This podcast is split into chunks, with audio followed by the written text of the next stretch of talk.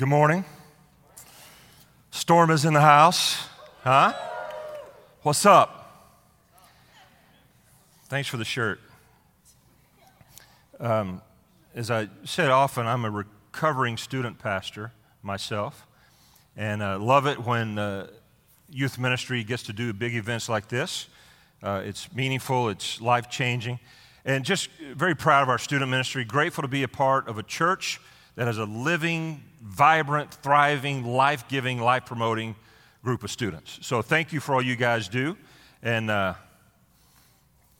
yeah, there's one kind of the student pastor claps for that, and uh, but he gets paid to do that, right? No. Hey, I love love student ministry. Uh, enjoyed my time when I got to do that too. So uh, it is a sign of a healthy church. That's what we're going to talk about today. Uh, you just saw the video from Drew Caperton, pastor of South Burleson. So that's our big reveal, right? So if we did a balloon or something, it would be blue because Drew is a boy.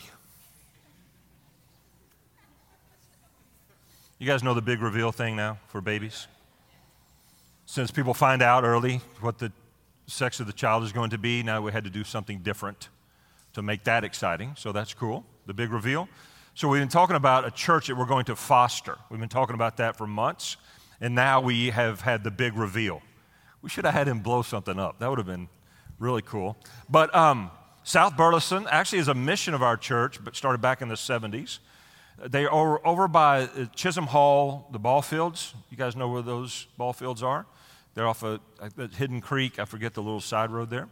But it's a very strategic location because if you know that area, there are apartments all around that church, mainly single parents living in those apartments, a lot of young families in those houses. Of course, every Saturday, uh, they're just bombarded with stu- students and kids and families at the ball fields. So it's in a very great location to reach young families.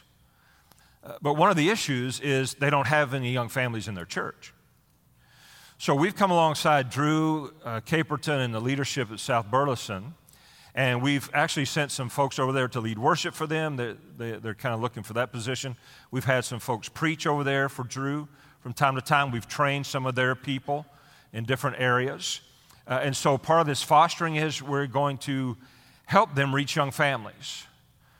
So here's what I want to ask you to consider if you are a young family. However, you consider yourself to be a young family, that you have children in the home. Okay, so with that concept, uh, elementary school students, whatever, and below, we're going to ask for 10 families who feel led to do this to go and be a part of South Burleson for 12 months. Because you can imagine if, if you're a young family, right, and you walk into a church and you don't see anybody that looks like you, you don't see any other children, it, that's probably going to be a hindrance. Most likely you will not come back. So, one of the things we want to do is we, we are seeking 10 mission minded families to, for a year, to commit to a, attending South Burleson and being a part of their church and part of life at their church to help reach those young families. Now, you'll, you'll be on loan, okay? Get that. You'll be on loan for 12 months. You'll still a part of, still a part of First Burleson. You don't have to join that church, but we want you over there serving, okay? So I, and you're probably thinking, well, there's no way. I've never thought about that, never considered that. I've never heard of a church doing this. Now, I've heard it for their own church plant or something, but never for another sister church. So I think that's cool. But I, I, if you fit that category, if you're qualified, I, I don't know how we define that, but if you feel like God is calling you to do that,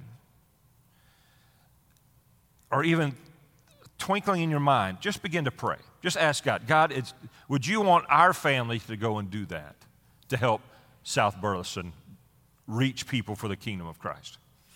Okay, I'm, I'm just asking. He may say no to you, he may say yes to you. Please be obedient. But seriously, just ask him, even if that's not even on your radar. Again, it doesn't mean you're breaking away from First Burleson. You're, you're a part of our mission team. I, I consider it, we're doing a year long mission trip here in our own backyard to help a church in our area. So I think that's something that's pretty cool that God's doing. Have you guys ever read this book? Seven Habits of Highly Effective People by Stephen Covey? No? Okay. All right. Well, that explains a lot. Um, no. Just teasing. Just teasing. It's a great book. It's, it's a good read. He's not a Christian. This is not a Christian book, it's a secular book.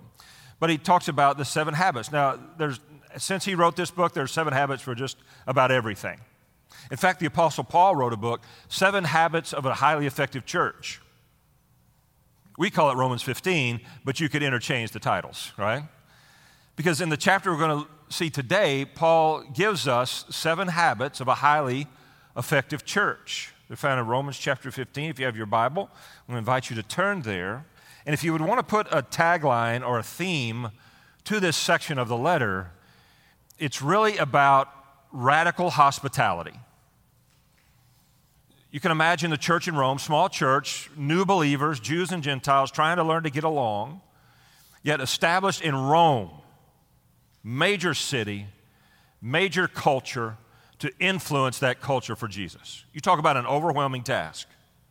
Like reaching the ends of the earth with the gospel, it's kind of that big. And so Paul is encouraging, giving them instruction, talking about the importance that they are unified. You can imagine all the things that try to divide them, try to squelch them, and even difficulty within the body of believers. It's interesting if you read Stephen Covey's book, one of the things he talks about the importance of being an effective person is to be a part of a loving community that gives us motivation because being an influencer can be difficult at times, but if you have a loving community that's got your back, you're able to, to advance this idea. And Paul basically kind of says the same thing. You are a church. You are to be a loving community because you are called to be influencers. Every one of you follow Jesus, you're called to be an influencer. Now, you may influence one or you may influence a million, but we're called to be influencers. And so he talks about the habits that really relate to the idea of hospitality. Look at Romans chapter 15. Look at the first four verses. We who are strong ought to bear with the failings of the weak and not to please ourselves. Each of us should please our neighbors for their good, to build them up. For even Christ did not please himself, but as it is written, the insult of those who insult you have fallen on me. For everything that was written in the past was written to teach us, so that through the endurance taught in the scriptures and the encouragement they provide, we might have hope. So, the first habit of a highly effective church, a highly healthy church, an influencing church, is first of all the consideration of others. He goes back to Romans chapter 14, where he talked about the weak and the strong believers, right? We went through that over the last couple of weeks and weak and strong is defined by those who understand Christian freedom.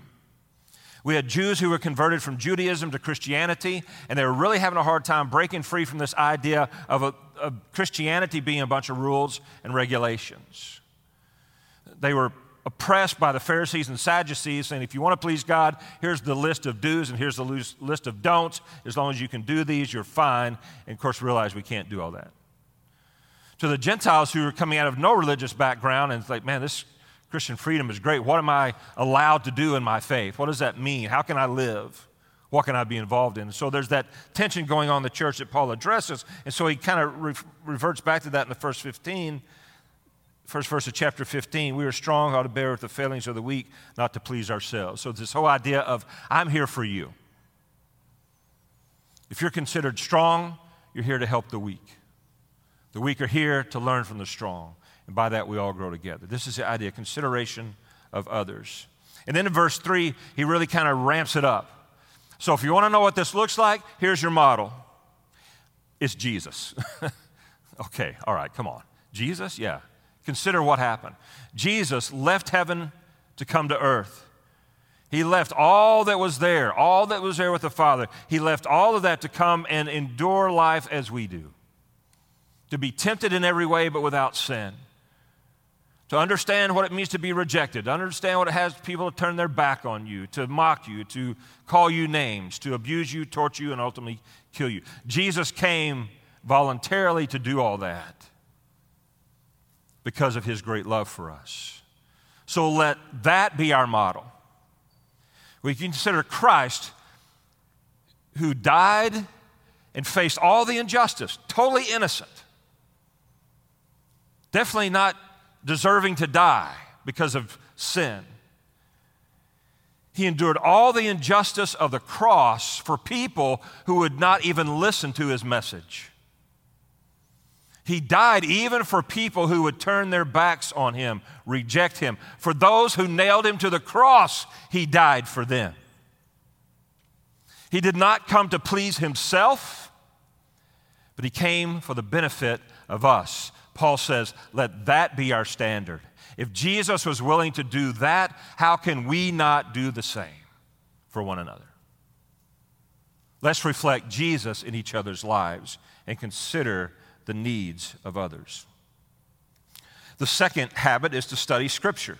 Verse 4 talks about reading, reading the Bible sustains our spiritual life, it causes spiritual growth. This is the Word of God. It is living, it is active, it is life giving.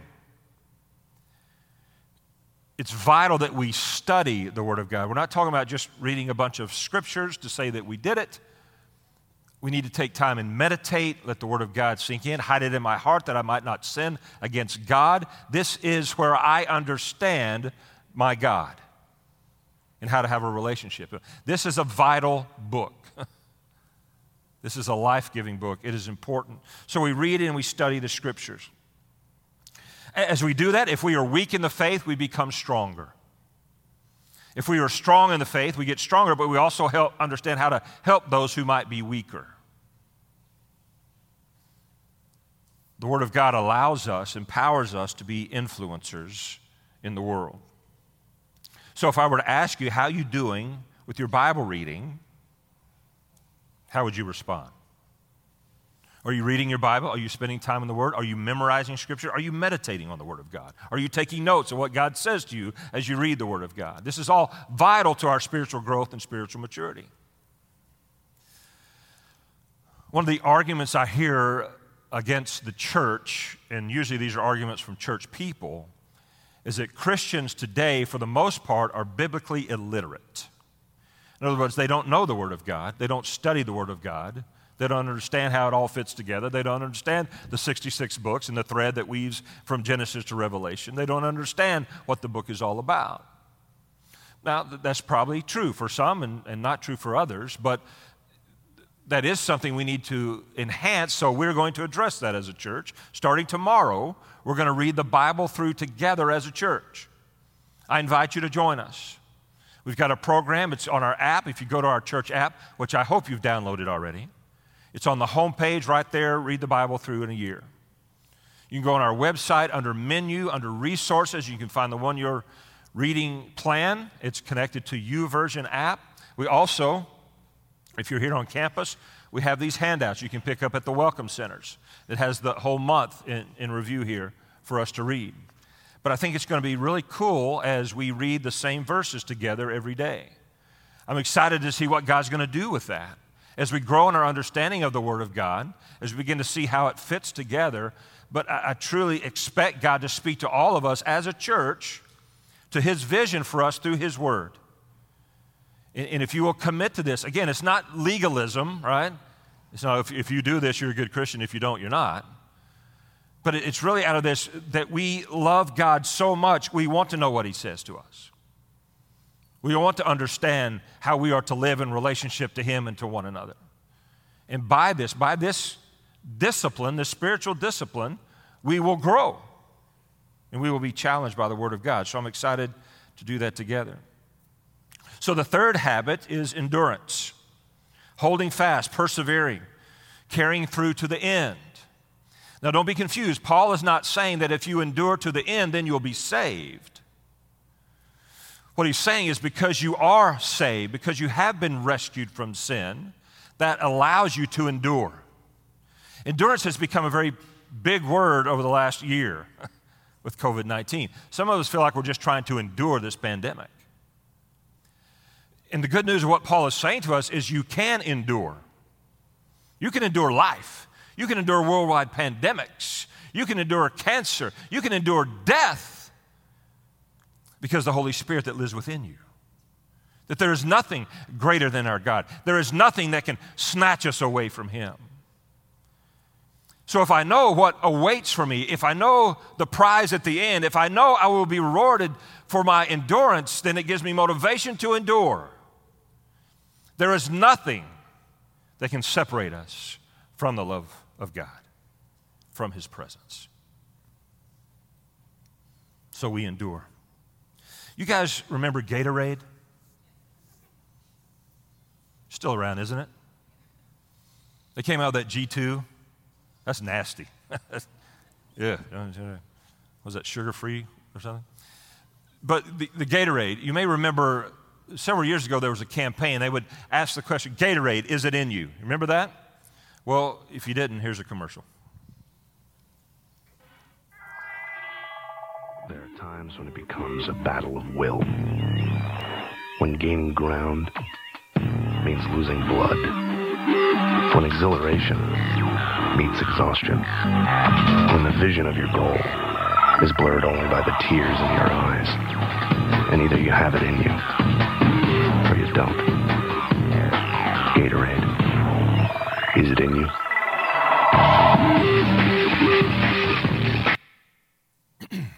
That'd be cool if we could sweat Gatorade. that'd, be, that'd be awesome. But that's, that's the idea, right? Is it in you? Because if it's in you, it's going to come out. Paul's saying the same thing. The Holy Spirit is in you, therefore you will endure. If the, if the Holy Spirit really is in you, that's what's going to come out in, in times of pressure. Paul writes in Philippians 3:14, "This is what I do. I forget what lies behind, but I press on to what is ahead for the upward call of God in Christ Jesus." But I can press forward, I can press into life, I can press into the future because I know that there is something waiting for me, that God is aware of what's going on. I can live this life. I can face death. I can face disease because I know that this is not all there is. There is something else. There's a beautiful place called heaven awaiting for those who have committed their life to Jesus as the leader and forgiver of their lives. Now, you may not be ready to get there right now, but that's what awaits us who believe. So, because of that, then I can endure this life, right? I can endure the pain and the suffering and the sorrow because I know there'll be one day, there will be a place that I will arrive where there's no more pain, no more sorrow, no more death, no more needles, no more injections, no more hospitals. oh, baby. Right?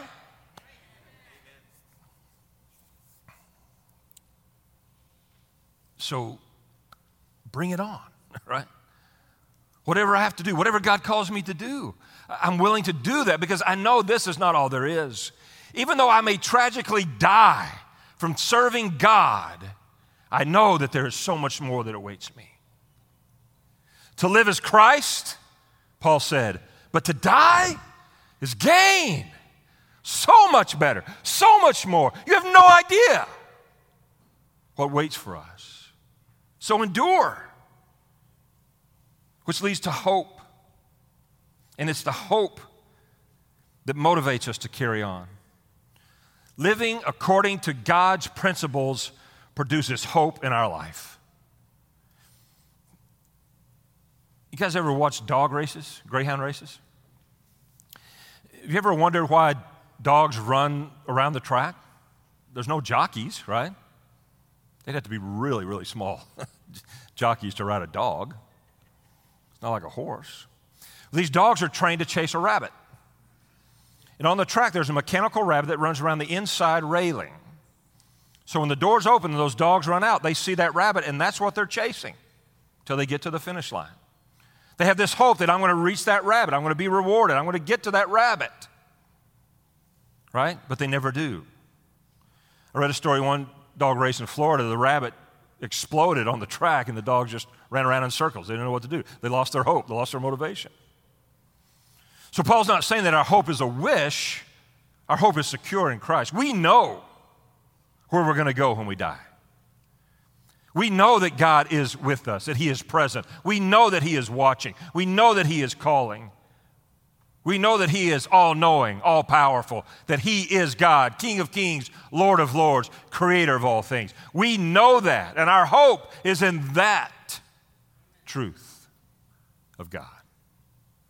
So, because that, we have nothing to fear. We can endure the worst of circumstances because we have this hope that is in God. Look at verse 5.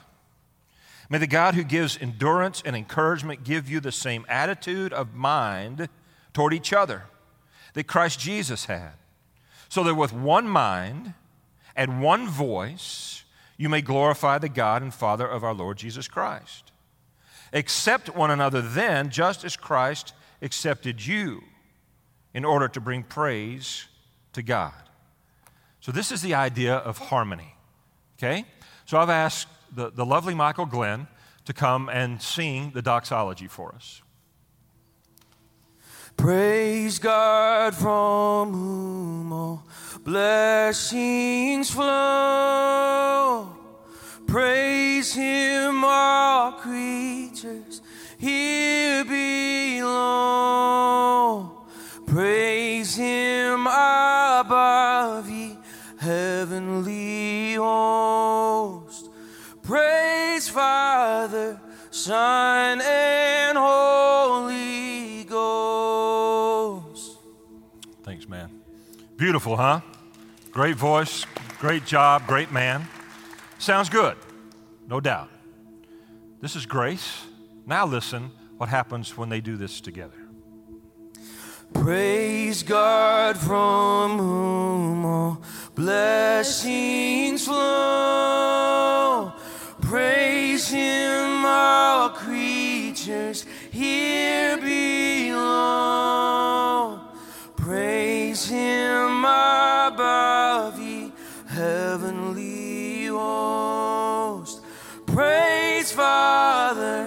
Son, and Holy Ghost. You notice the difference? You hear the harmony in that? I mean, it adds richness, it adds fullness, right? It's impactful, right? So imagine what happens when the church sings together. So stand up with us. Let's sing the doxology together and just listen as we sing. Praise God from whom blessings flow. Praise Him, all creatures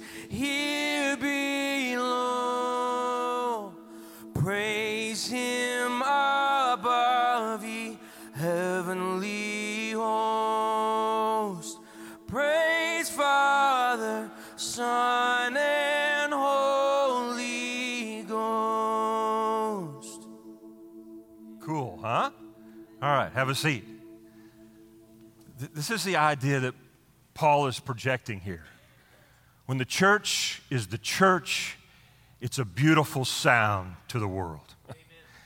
when there is harmony, when there is giving of one another so that all needs are met, there is harmony. We're very different people. We have different ideas, different experiences, different walks of life. We come from different backgrounds, but yet we are one. We can be of one mind, headed in one direction, one purpose. Because there is one Father, there is one faith, there is one Lord, and He unites us together. It's a beautiful thing when the church comes together to be the church. Although we are different and we are unique. But that's the beauty, isn't it? I mean, let's face it, some of us are not good singers. Some of us are. But when we join together, everybody sounds good. everybody sounds beautiful. Except for those of you who didn't sing, just a bunch of knuckleheads. But, I mean, there's beauty when we come together because we can endure what's going on. Imagine the Roman church, what they were having to endure. But Paul says, even in this endurance, there is hope because you are one. Yes, our hope is in God, but the way that He connects that to us, that we understand, is through each other. That there is unity, that there is oneness. When people come onto our campus, whether they're members or guests, I think they're considering five questions. First of all, who is happy to see me here? Is anyone here happy that I'm here? Does anyone care that I'm here? We have a great guest services team that greets people as soon as they come onto our campus. We, we try to catch them in the parking lot, definitely when once they get in the building. And they do a great job at that. Because we want that idea that, yes, people are glad that you're here. And it's not just, oh, hey, how you doing? Come on in. So, so glad you're here. Science tells us that when you encounter someone and their face lights up, man, it is so good to see you and their sincerity in their voice and sincerity in their expression, then it just it does something within us. It does something to our physical bodies. We feel really good. That's what we want to have here, regardless of who comes. That the minute you see a brother or sister in Christ, your face lights up. Now, COVID 19 has really messed with this whole thing. I'm grateful we have people joining us online. But I, I long for the day when we can all be back together. Because online is great, but it's, it's just not enough. Because we need to feel that we belong. And we need to be able to walk into a church, a community of faith, a family of believers, and feel like somebody cares that I'm there. Someone is excited to see me.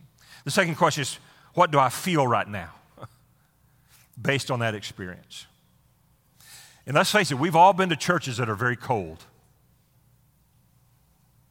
which I think speaks to the heart, it speaks to so much more. We don't want to be that way. Is there anyone here who understands me? And let's, can we just be honest? We're all jacked up to some degree. We're all struggle, we're all dealing with issues. We all have things, right, that, that make us wonder does anybody really understand me? Does anybody can anybody relate to what I'm going through? And honestly, sometimes we can't. But we do have the ministry of presence. Sometimes it's helpful just to have someone present, even if they're silent, just to know that they're there and they care. The fourth question is how do I act like myself right now? Is it okay to act like myself? I'm coming to church. Is it okay to be me? Can I just be Ronnie around you guys? Or do I have to dress a certain way and speak in the King James and say God a lot? I mean, is that, is that the expectation? Or can I tell you how I messed up last week? Can I tell you how my heart hurts over something going on in my life? Can I tell you that I sinned yesterday and still be loved and accepted? This is the idea that Paul is creating here. This is what we are supposed to be. Because a holy church is an expression of a group of individuals in Christ willing to set aside personal preferences for the good of the whole, to make sure that everyone feels important, to build up the body of Christ. We're called to build up the body of Christ, not tear it down.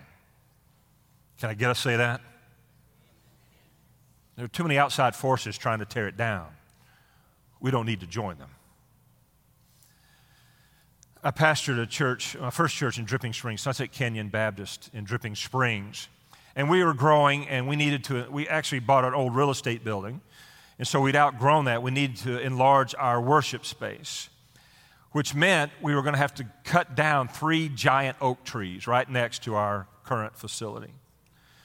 And hill country, love the hill country, beautiful oak trees. These trees were probably 150, 200 years old. I mean, they were massive. But they were in the way. and so we, it was a church discussion. I mean, we got into this discussion and brought it to the church, and hey, we need to vote to raise money to build onto this. But part of that deal is going to cut out some oak trees. And that caused some issues, right? You're in the hill country, and people love the oak trees. And there was one man that was just very adamant against it. And he was very vocal, not mean, just he just expressed his opposition to it. But the church voted to cut down those oak trees. And so we got a group of folks together with chainsaws, and they were going to cut down that oak tree. And that man showed up with his chainsaw, which I thought was going to be like a massacre. you know, yeah, I'll show you, cut down my oak tree. But he, I said, man, what are you, what are you doing? You, you were so against cutting down these oak trees. He said, I was. But the church decided to do it. I'm a part of the church, so I'm here to help. Thank you, Jesus. We're not always going to agree, are we? We're not always going to like each other, are we? but we are committed to support one another and to love each other regardless. That's the church, that's his definition. So, endurance and hope that leads to praise. This is the ultimate goal. We are created for God. Do you know that? We were created for Him. He gave us lives that we might please Him in all that we do. And so, when we're functioning according to these healthy habits, it brings glory and honor to God. Paul's prayer is that these habits of faithfulness bring praise and glory to God. That's, that's where we head. When we come together and we, we bring all of our stuff and all of our junk and all of our luggage, yet we love each other and our faces light up when we see each other, all that brings glory to God. You think the Father's happy about Sunday morning? You think He loves it when His church harmonizes together?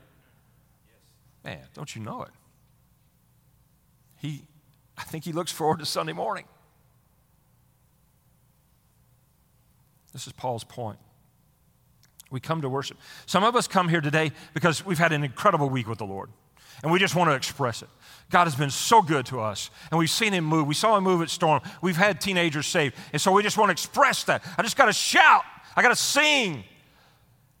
I got to let God know that I'm grateful for Him.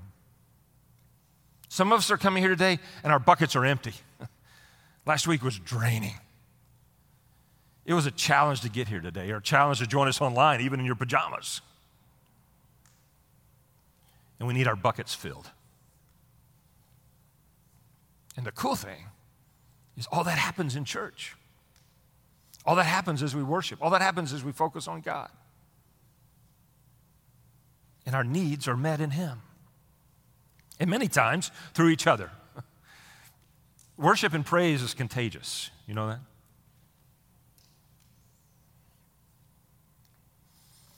And then the last habit is to follow the example of Jesus. Jesus, who emptied himself and became a servant, a servant leader, a servant. A servant leader, which is, Paul says, you all need to be servant leaders.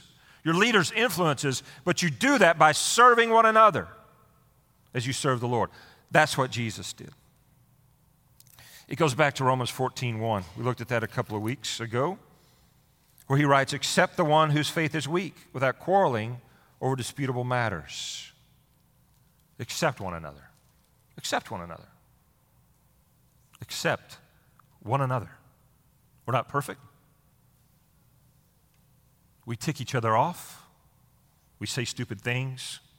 We do the wrong thing. We disappoint. We let down. But we're to accept one another. Don't you want to be in a church and when people see you, their face lights up? Because they're truly glad to see you. In fact, they need to see you. I need to be reminded that I'm not on this journey by myself. I need to be reminded there are people who know my wounds and my scars and my tendencies, but yet they still are happy to see me. I can endure what's headed for me this week because I know I can call somebody when it gets too hard. I can run to someone who will just listen, even if they don't have an answer. I can text someone and I know they'll respond back. I can post something and they'll encourage me. I can endure whatever life throws at me because I know that the God of the universe is with me and He's provided people into my life that remind me of His love. We call that church, huh? We do that when we follow the example of Jesus. Today, as we gather, there are people who give of their finances which may mean they don't get the new car. They don't get the bigger house. They don't have all the luxuries that maybe they desire because they're committed to giving to support the kingdom. There are people who give their time, their efforts to, to teach a life group and to greet and to help and to serve on Sunday morning because we need it. We need volunteers. People now are considering do I need to serve the kingdom by going and helping South Burleson accomplish the vision God has given them? It's not easy, it takes effort. Sometimes it's a struggle, but it is always worth it. So here's the challenge that you and I will learn to practice holy hospitality. Again, that's kind of the theme that runs through this these seven habits hospitality. That I will give of what I have to meet whatever is missing in your life because I really love you. Let's pray. God, we are grateful for First Baptist Burleson and what you have done in our midst these 136 years. The legacy that we have, the impact, the influence on this community. And Father, our expectation is that will continue. But God, honestly, sometimes it's easier to focus on doing things outside the church than taking care of each other in the church. It's easier to go on a mission trip than to weep with my brother or sister here. It's easy to address all the needs that are in the community around us and neglect the one who sits beside me in worship.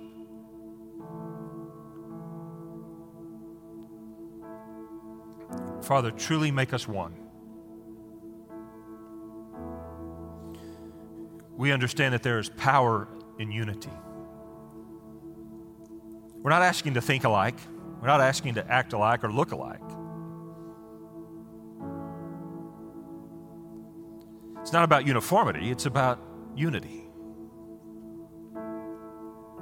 That we are so close together that the only explanation is that we belong to you. And Jesus, thank you for giving us the example of what it means to serve the Father and to serve each other. May this place be known as a family who cares for those inside as well as those outside. In Jesus' name, amen.